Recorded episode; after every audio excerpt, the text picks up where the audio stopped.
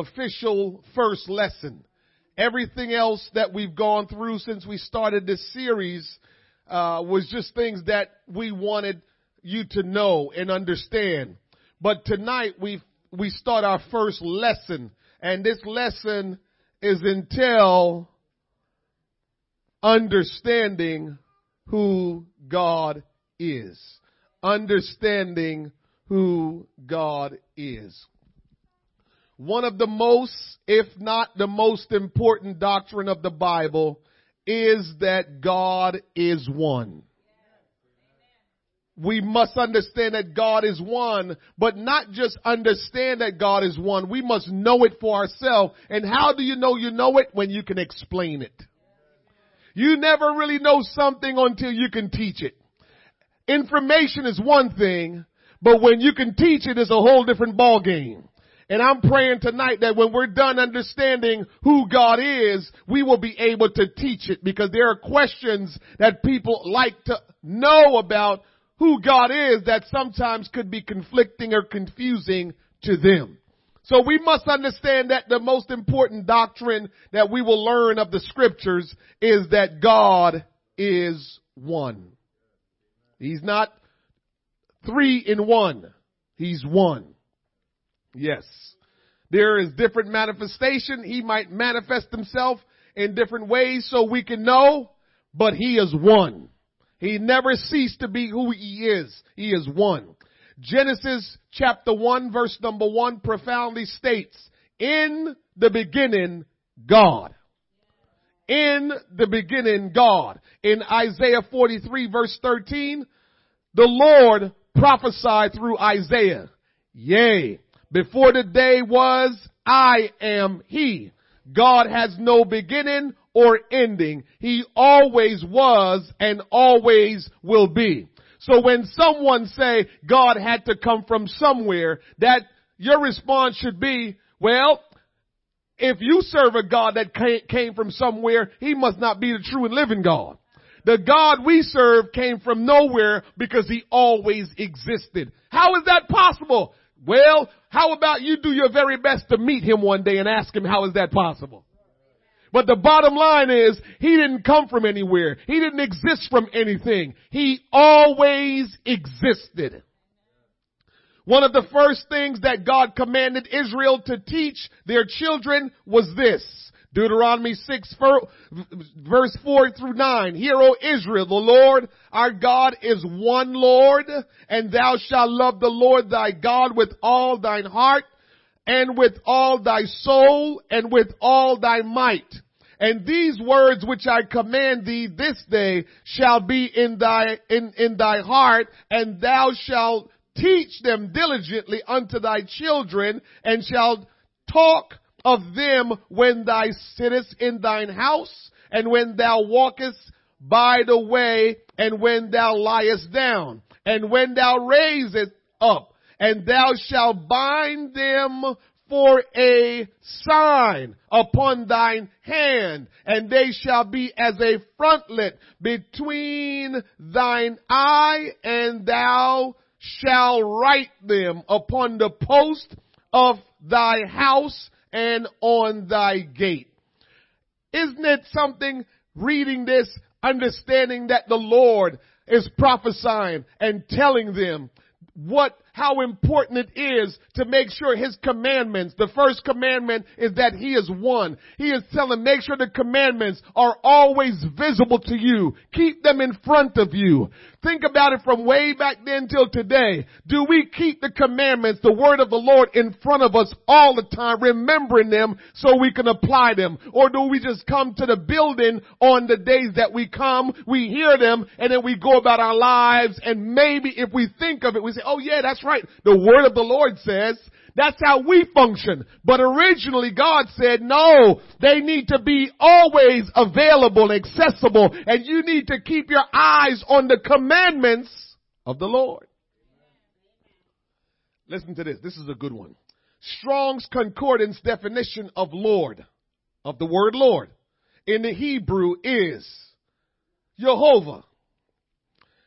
That's in the Old Testament. What does Jehovah mean? Jehovah mean self-existent or eternal. In the Jewish nationality, it is Jehovah. Jewish national name of God, Lord.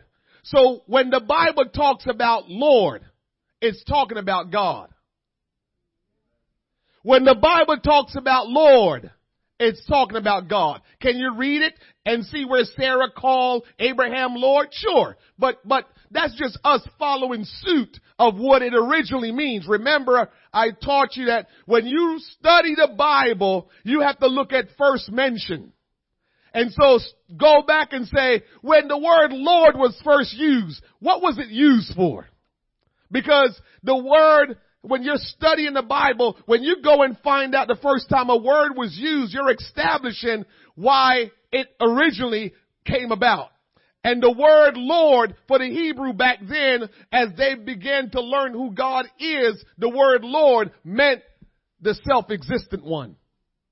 The word Lord meant that He is eternal. So when you see Lord, it's talking about God. Check this out. From the beginning, man has desired to know the identity of God.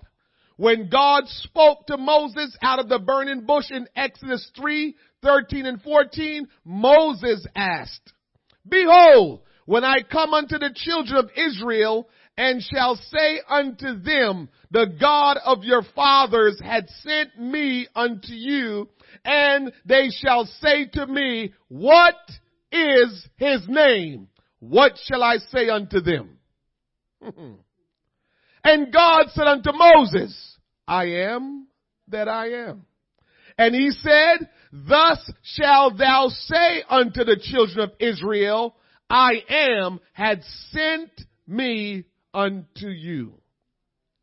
The Lord went on to say that he was the God of Abraham, Isaac, and Jacob. It's God's desire that his people have an intimate relationship with him and know him. Understand this. The Almighty God desire for everyone who wants to be his people to know him. The Lord wants us to know him personally and intimately. Who can know a spirit? You tell me if you can know a spirit. Because you can't see a spirit. So if you can't see a spirit, how are you going to know a spirit? Spirit can't have relationship because they are unseeable. Mm-hmm. The answer to who God is comes by divine revelation. In the New Testament, Jesus asked his disciples in Mark 8:27, "Whom do men say that I am?" They responded in Mark 8:28 by saying the people thought that Jesus was John the Baptist, but some say Elias and others one of the prophets. Then the Lord then the Lord. You all missed it. I thought we just talked about in the Old Testament, Lord meant God. But anyway, we'll go on a little bit more. Then the Lord asked them in Mark 8, 29, but whom say ye that I am? Peter's revelatory answer in the same verse was, thou art the Christ. We know that this was by divine revelation because Jesus stated in Matthew 16, 17, blessed art thou, Simon Barjona, for flesh and blood had not revealed it unto thee, but my Father which is in heaven. In this study, we will show by using scripture that without a doubt, the one, or should I say, the God of the New and Old Testament is one and the same, and his name is one. Yes. In Zechariah 14:9, and the Lord shall be king over all the earth. In that day shall there be one Lord, and his name 1. Remember, we just went over the text that says in the Hebrew, Lord meant self-existent. Lord meant eternal. So whenever Jesus said he was Lord, whenever the scripture described Jesus as Lord, what is it saying? No answer? All right. That he is God. If, if in the, if when we studied earlier it said that Lord meant self-existent, right? And Lord meant eternal, we know that if it's saying that, then when you use that same ter- terminology about Jesus, then he must be self-existent. Then he must be eternal. But we know the Bible also says when the fullness of time had come, God sent forth his son. So his son is being called Lord, but the scripture says to be Lord, it means you are self-existent. You are eternal. So Jesus Christ, when he's being called Lord, is being given the title God. So when you read and it says Lord about reference to Jesus, it's really saying God. This is why the Bible will say he is both Lord and Christ. Because Christ meant Messiah. Messiah is a person. But Lord meant God. So he is both God and man.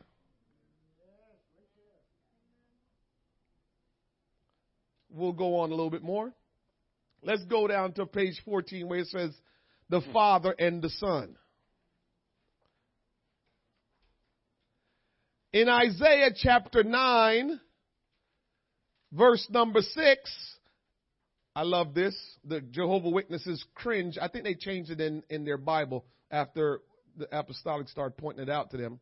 But in Isaiah 9 verse 6, the scripture says, For unto us a child is born.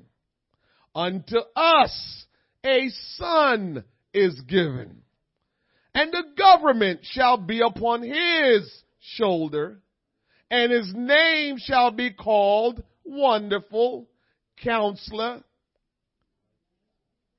the Mighty God, the Everlasting Father, the Prince of Peace. Now, if you stop and think about this for a second, it is pretty interesting. Unto us a child is born. Now, how is the child being born, but at the same time being the mighty God? You read that scripture closely to show you something. So it says, unto us a child is born. Unto us a son is given. And the government shall be upon his shoulder. Whose shoulder? The son and his name shall be called Wonderful Counselor, the Mighty God. Then it goes on and say the Everlasting Father. And we know only God can give you peace.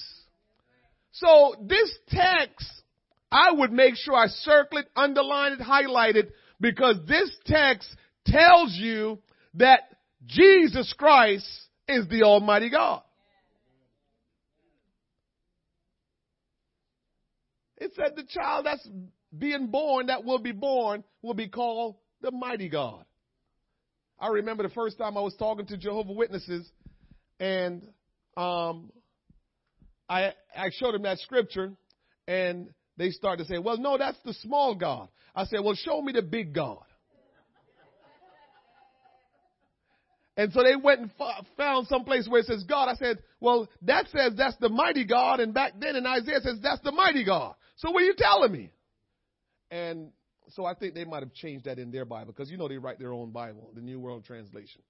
But but the bottom line is this is indisputable. You can't dispute this because it says that the child will be born, and that same child that is born is the son, Jesus Christ, the Son of God, and the and and and all the the the the the, the what should we say the rulership shall be upon him. Remember in the Bible, it says that all power in, in, in Matthew 28, um, 19, 18, somewhere around there, all power is given unto me. So that's the government. And his name shall be called Wonderful Counselor, the Mighty God. And so there's only one God. So if, if the mighty God was born, then the only explanation is that Jesus Christ is the mighty God. Mm-hmm. All right. In 2 Corinthians 5 and 19, the Bible says, to wit, that God was in Christ reconciling the world unto himself. You know, there's a lot of things that we don't realize the essence. You know, I, I wish sometimes we would just trust the Lord to follow him as he instructs us. Because there are some things that is in the scripture that is so beyond our understanding. That is so beyond what we can ever find out and ever know. And it's in there only if you would just do it, you will experience it. But we are so, I don't know what the right word is, that we, we, we decide what we will follow, what we won't follow, and we decide how we will follow it and how we will not follow it. And I'm saying all that just to say this. The Bible says God was in Christ reconciling the world unto himself. And when we tell people about the, the importance of receiving the Holy Spirit, you don't really think about it as important as it should be. Because God has given us an understanding that the man had the spirit in him reconciling, reaching people. And if we're supposed to mimic God, we are humans with his spirit in us. We're supposed to be reconciling people. So we're supposed to be mimicking him. And so if, if Jesus had the spirit of God in him, who he still is God, it's all examples of what he's showing us of how we need to operate. And sometimes we overlook the importance of the Spirit of God dwelling in us, receiving the Spirit and say, well, you know, you're saved no matter what, however, and you justify things instead of saying to yourself, which I started saying years ago, if I don't receive it the way the Bible describes it, then I'm not satisfied. You can go any way you want, but I am not going to be comfortable uh, uh, believing something that I can't prove in the Bible. So if the Bible says God was in Christ reconciling the world and He's called us, oh, somebody help me this, this evening. The, the, the bottom line is this. We have the Holy Spirit, some of us do, and we, we have it to just say, listen to me talk in tongues. And I can give you two quick scriptures that tell you what the Holy Spirit, one of the works of the Holy Spirit, probably the most important work of the Holy Spirit, because the Bible said in Acts, and ye shall receive power. After that, the Holy Ghost has come upon you, and you shall be witnesses. And then now I'm reading Corinthians uh, where he's saying that God was in Christ reconciling the Holy Spirit, the work of the Holy Spirit in, in, on the inside is to do some reconciliation. Bring people to Jesus. Bring people who have been lost. Bring people who are hurt. Bring people who don't know who He is to Him because He is their creator. And with God being in us, we have the authority to go and help somebody reconcile their relationship to Him. All of us that have the Spirit, it's not just for us to say, listen to me talk in tongues. It's for us to say, what did Jesus do having the Spirit? Reconciling the world. That's important. And we overlook the operations of the Spirit. We have the Spirit and we just good having the Spirit. And God is saying, now that you have it, you're qualified to do what I did. Mm-hmm. All right. Let's do this. I'm going to skip over a few pages. Any questions so far? Let's go to page 18. Jesus is the Father. We kind of been through that because we went Isaiah 9 and 6 where it says, For unto us a child is born, unto us a son is given, and the government shall be upon his shoulder, and his name shall be called Wonderful Counselor, Mighty God, the Everlasting Father, the Prince of Peace. Everlasting Father and Prince of Peace. Prince is the son of a king. Father and son sim- simultaneously. In John chapter 14 verse 6, the scripture says, Philip said unto him, Lord, show us the Father and it suffice us. Jesus said unto him, Have I been so long time with you and yet has thou not known me, Philip?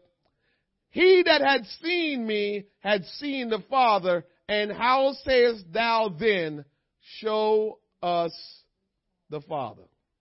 The first thing is, Philip, I want to give you a hard time because the Bible says God is a spirit and no man has ever seen God at any time. So, God, the Father, you can't see him. So if you want to see God, no man has ever seen God. When you see Jesus, you see God. Because that's the only way to see God. Because God is not manifested. God is a spirit. But when you see Jesus, that is God manifested. Yes? I didn't lose you, did I? Okay. Revelations, one of my favorite verses in the Bible.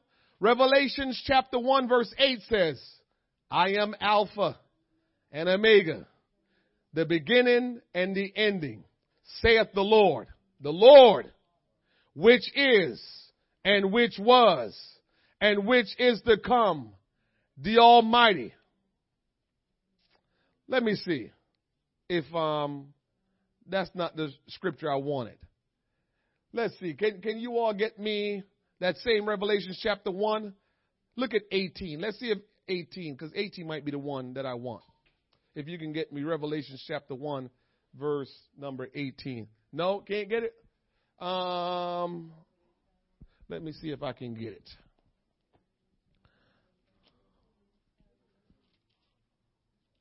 Let me see if that was, if that's it.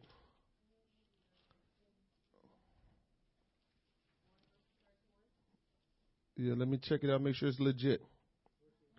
Ah, yeah, that's it. Yeah, that's it. That's it. I love that text. I love that text. I love that text. Anybody want to read it out loud for me?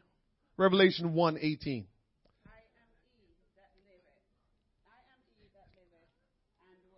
Woo! Woo!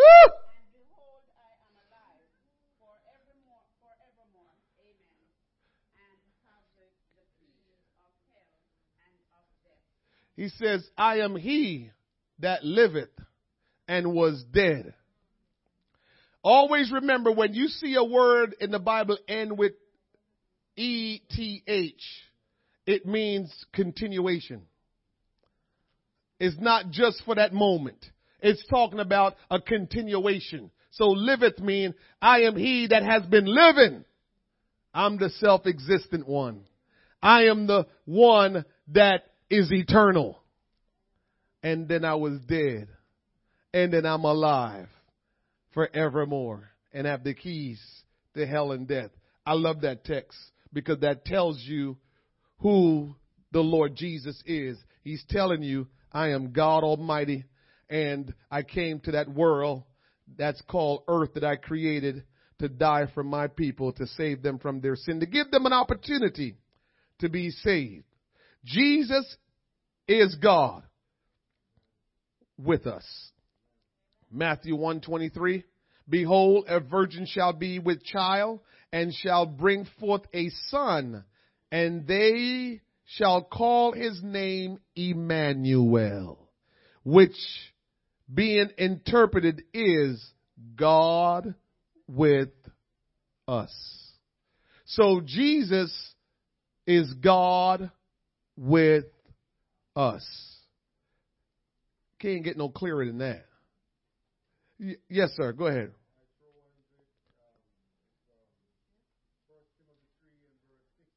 Uh huh. Yep.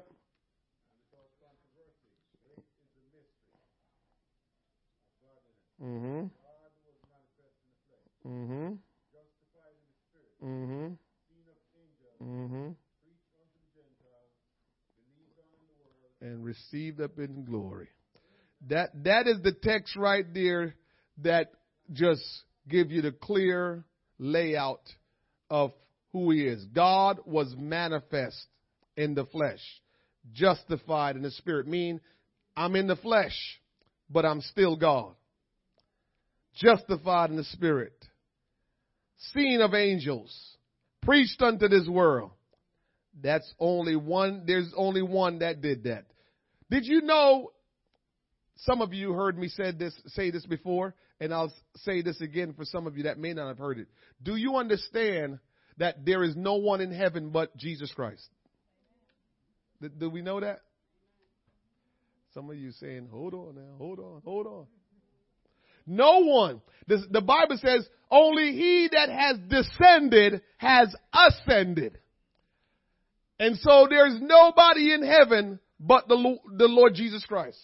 Everyone that dies in Christ, they go into the presence, but not into heaven. We all gonna go to heaven at the same time. What a God. Nobody can say, I, no seniority. no seniority, the young person said. So you could be living for God for 50 years, and I'm living for God for three months. You're not getting to heaven before me. the Bible says that the dead in Christ shall rise first, right? But it didn't say they rise to go to heaven. They said they met him in the air. So the dead in Christ, if you died in Christ, you met him in the air. And if you're living while he appears in the sky, then you will change into a body that you need to change into and meet him in the air. So we all meet in the air, then we go to heaven. God. Oh man. So nobody gets to get there before anybody. So when, when our tradition says, oh, they died and they gone home, they in the presence of the Lord, but they're not in heaven. You know? So just, just, I just like for us to know the truth about the Word of God and not just take on tradition and run with it. So the Lord, we says, Jesus is God with us. And there's no mistake in that. He is God with us. And then we say in, on, on page number, uh, on page 20, who is the Holy Ghost and who is the King? Who is the Holy Ghost? Ephesians 4 verse 4 through 6. There is one body and one spirit, even as ye are called in one hope of your calling. One Lord, one faith, one baptism. Omara, there's only one baptism, and you just did it. When you hear about all the other stuff, there's only one baptism, and I did it. You can tell people, I don't know how many baptisms they have out there, but there's only one that the Bible talk about, and I did it. One baptism, being baptized in the name of the Lord Jesus Christ. And it says, and, and, and the Spirit of God moved upon the face of the waters. So the one Spirit that the Bible talks about is that spirit that moved upon the face of the water from way back then. So one Lord, one faith, one baptism, one God and Father of all, who is above all and through all and in you all. So when you receive the Holy Spirit, God is in you and He is one. So the Spirit of God is God in you. John 4, 24, God is a spirit and they that worship him must worship him in spirit and in truth. So the Holy Spirit is God. Now let me give you another one. This is my, this is mine. Doesn't not coming out of the manual here. And that's Romans 8, verse 7. Need another loud reader. Romans 8, verse now, Romans 8 verse 9. Let's try verse um, 9. Romans 8, verse 9. You, did you catch all that? You, might have missed it. So take your time again, Sister Scarlett. Let me, let me, let, let's make sure they catch it. Go ahead again. Uh huh. You are in the spirit if, go ahead. Stop. You are in the spirit, so you don't have to, you know, you know how sometimes, um, we think being in the spirit mean we're kind of zoned out, zonked out, acting crazy. You know, we always say that's being in the spirit. I'm acting crazy. They look at them, they're in the spirit. Uh, uh, uh. no, no, no, no. Once the Holy Spirit dwell in you, you're in the Spirit. But I like what the scripture says, if the Spirit of God dwell in you. Now look how it changes it up. Now go ahead and read. Uh huh.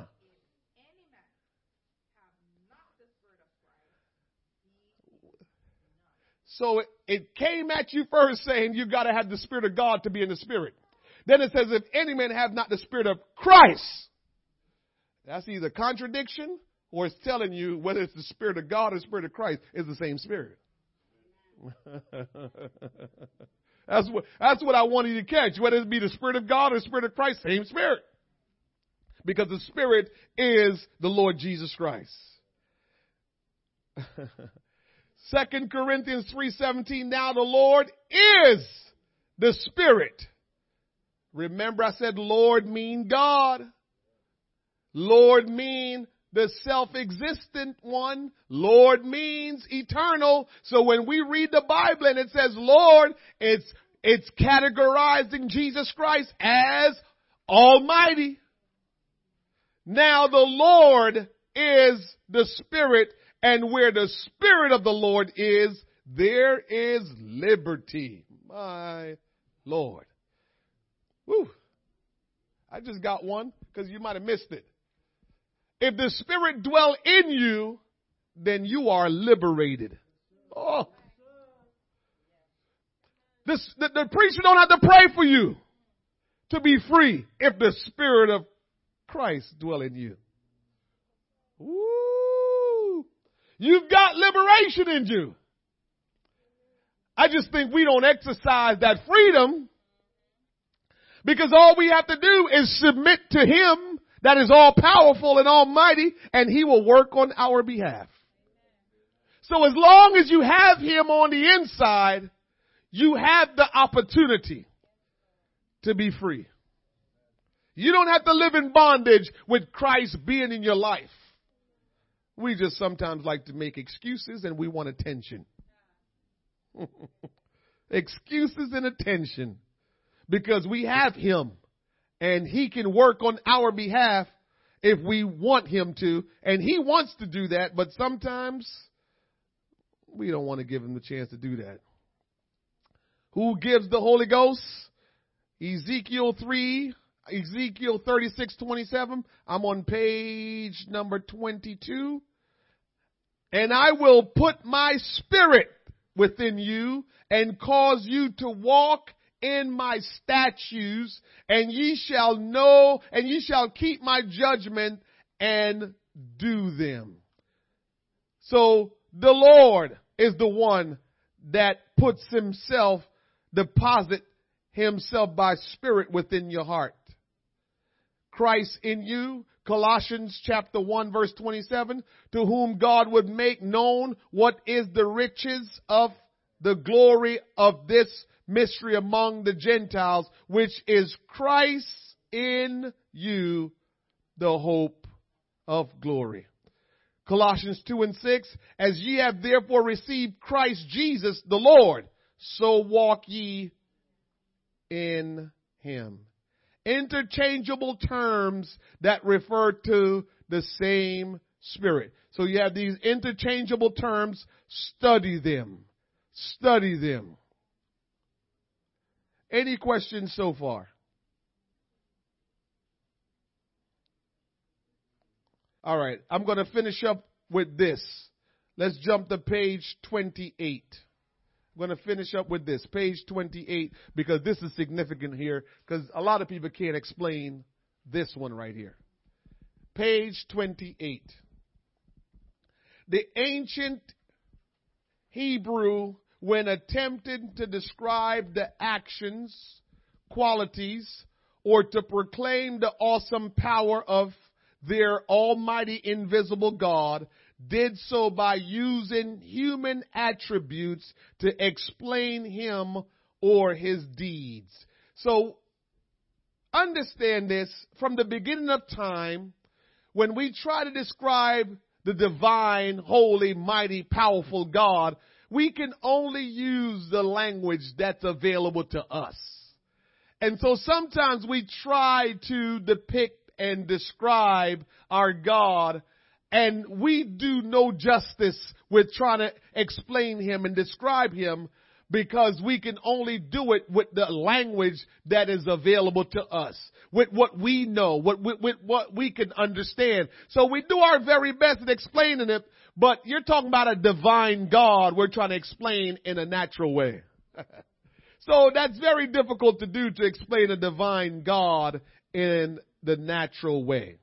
So the scripture that that designate human attributes to our invisible God are referred to as anthropomorphic or yeah, anthropomorphic, anthro, and anthropomorphic, right? All right, you all probably pronounce it better. Um, in Exodus chapter 8 verse 19, then the magician said unto Pharaoh, this is the finger of God.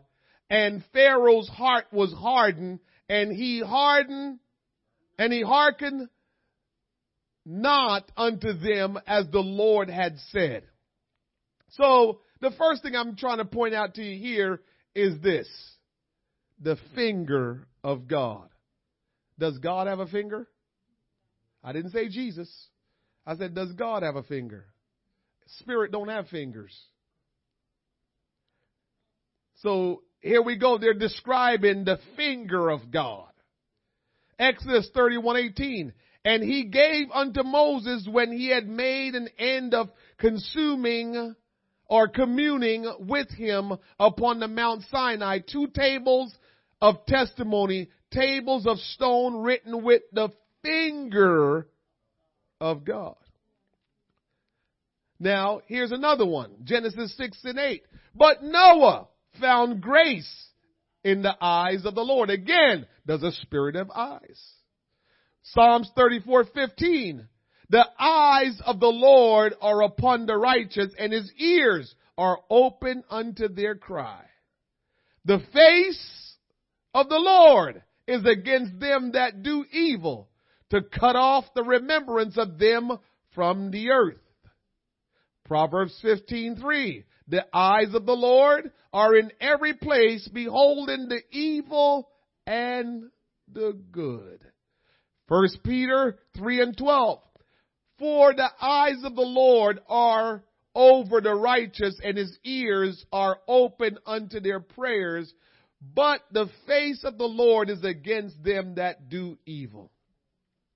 And so we're reading these terminology, or should I say, these attributes of God, finger, face, ears. But the bottom line is, before God revealed himself as to what he looks like, before God revealed himself to say, here I am, look at me, he was invisible. And all throughout the Old Testament, as you read about God, he was invisible. But even in, in his invisibility, he is saying, I've got face, I've got ears, I've got eyes, I've got fingers. But how can he if he's a spirit? The point that the Bible is trying to ride home to us and get us to understand is there are description of God from a human perspective because we don't have other ways of describing him. And we say the face of the Lord. What just, first of all, God is present everywhere all at one time. So how can his face really be upon us if he's present everywhere? How big is his face? so it can't be that God's face is, is upon us and looking at us because that would be a really big face. God is present everywhere all at once. And so we know he's everywhere. The issue is not that God is not present everywhere all at once. The, the, the whole deal is we're pointing out the attributes of God for lack of better word. The New Testament understanding of the right hand of God. While in the Old Testament we receive the revelation of the right hand of God is the New Testament clearly leads us to a divine understanding of the power of God is the manifestation of the Lord Jesus, the Almighty. Uh huh. Let's jump down to Mark 14 and 62. And Jesus said, I am. And ye shall see the Son of Man sitting on the right hand of the power and coming in in the clouds of heaven. First Peter 3 and 2, who is gone into heaven and is on the right hand of God. Angels and authorities and powers being made subject unto him. Let me give you another one. Acts chapter 7, 52 through 55. But he, being full of the Holy Ghost, looked up steadfastly into heaven and saw the glory of God and Jesus standing on the right hand of God. And so I give you all of that just to get you to arrive at the place to ask you where would be the location of the right hand of God. Where would be the location of the right hand of God? Because people take it literally to believe that they try to use that text to tell you, see, I told you that God and Jesus is separate. Because Jesus is on the right hand of God. And so my question and your question should be, well, where is the right hand of God? I would like to meet who, who can come up with that. The right hand. Yeah, but where? We just went through the whole thing, say he has no finger, he has no face, he has none of that stuff because he wasn't visible. He was a spirit. So until he became human, he didn't have fingers, he didn't have face, he didn't have hands, he didn't have, he was a spirit. What the Bible is teaching us to understand, for lack of better term, is that the right hand of God means the authority and power of God. God don't have a right hand because you can't see no hand or feet or face or finger on God because he's a spirit. And it's not until he manifests himself as the man Christ Jesus today that's the only time he could have now said, I got a right hand. So if Christ Jesus is on the right hand of God, how you kind of work that through? It just means Christ Jesus sits on the throne because the throne is the authority and the power of God, and that's where Jesus sits because there's nobody else. There's nobody else in heaven. We're not going to go to heaven and God is over somewhere. We're hearing his voice, but we can't see him, and Jesus walking around saying things, but we can see him. That's confusion. And the old, old school, old, old school preachers used to say anything with more than one head is a freak. They used to use that to tell us about marriage. Yeah. Just because y'all probably never heard this kind of stuff. Old school used to tell us anything with two heads is a freak. So if two people is married, it got to be one head. Can't be two heads. Just, tell, just, just saying. Just saying. Just saying. Just saying. You know, I, I still ascribe to some of the old school things. So I give you old school and I give you new school. It's only one head. And if Jesus exists and God exists, that's freaky. Cause then it will be two heads. Can't be Jesus and God. Jesus Christ is God Almighty. And from the beginning, He had every intention of being God in the flesh. But He knew we were crazy and He just had to wait till the fullness of time to manifest Himself. So all the other times, He just kept on flowing as Almighty God, never manifest himself. He was just waiting till the right time came where he had to come into this world and save us from our sins. And so that was always the plan. As a matter of fact, I always like to say it this way.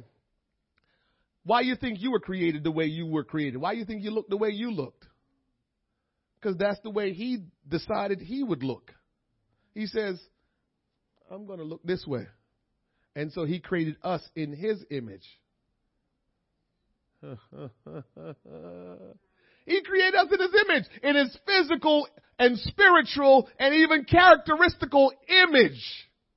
So the bottom line is, in Genesis, when he says he created us in his image, we probably couldn't even understand that yet because he didn't have a physical image, an icon. He didn't have that yet. He didn't, he didn't reveal that to us yet.